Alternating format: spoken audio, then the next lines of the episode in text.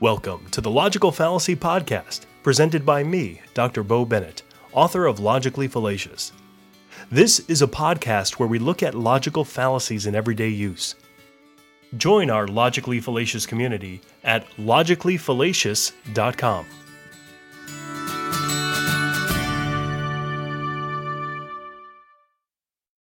Beliefs.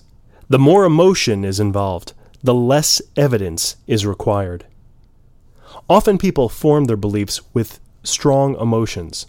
One of the best examples of this is how the anti vaccine campaign wins support by connecting autistic children to vaccine use.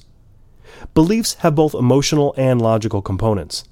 The more emotion is used, the less evidence is required for the belief to be held. This is why the appeal to emotion is such a dangerous and powerful fallacy. If a claim is void of any decent evidence, appealing to emotion is an effective way to compensate if the goal is to win support for the belief, rather than believe something because it's probably true. This has been another episode of the Logical Fallacy Podcast.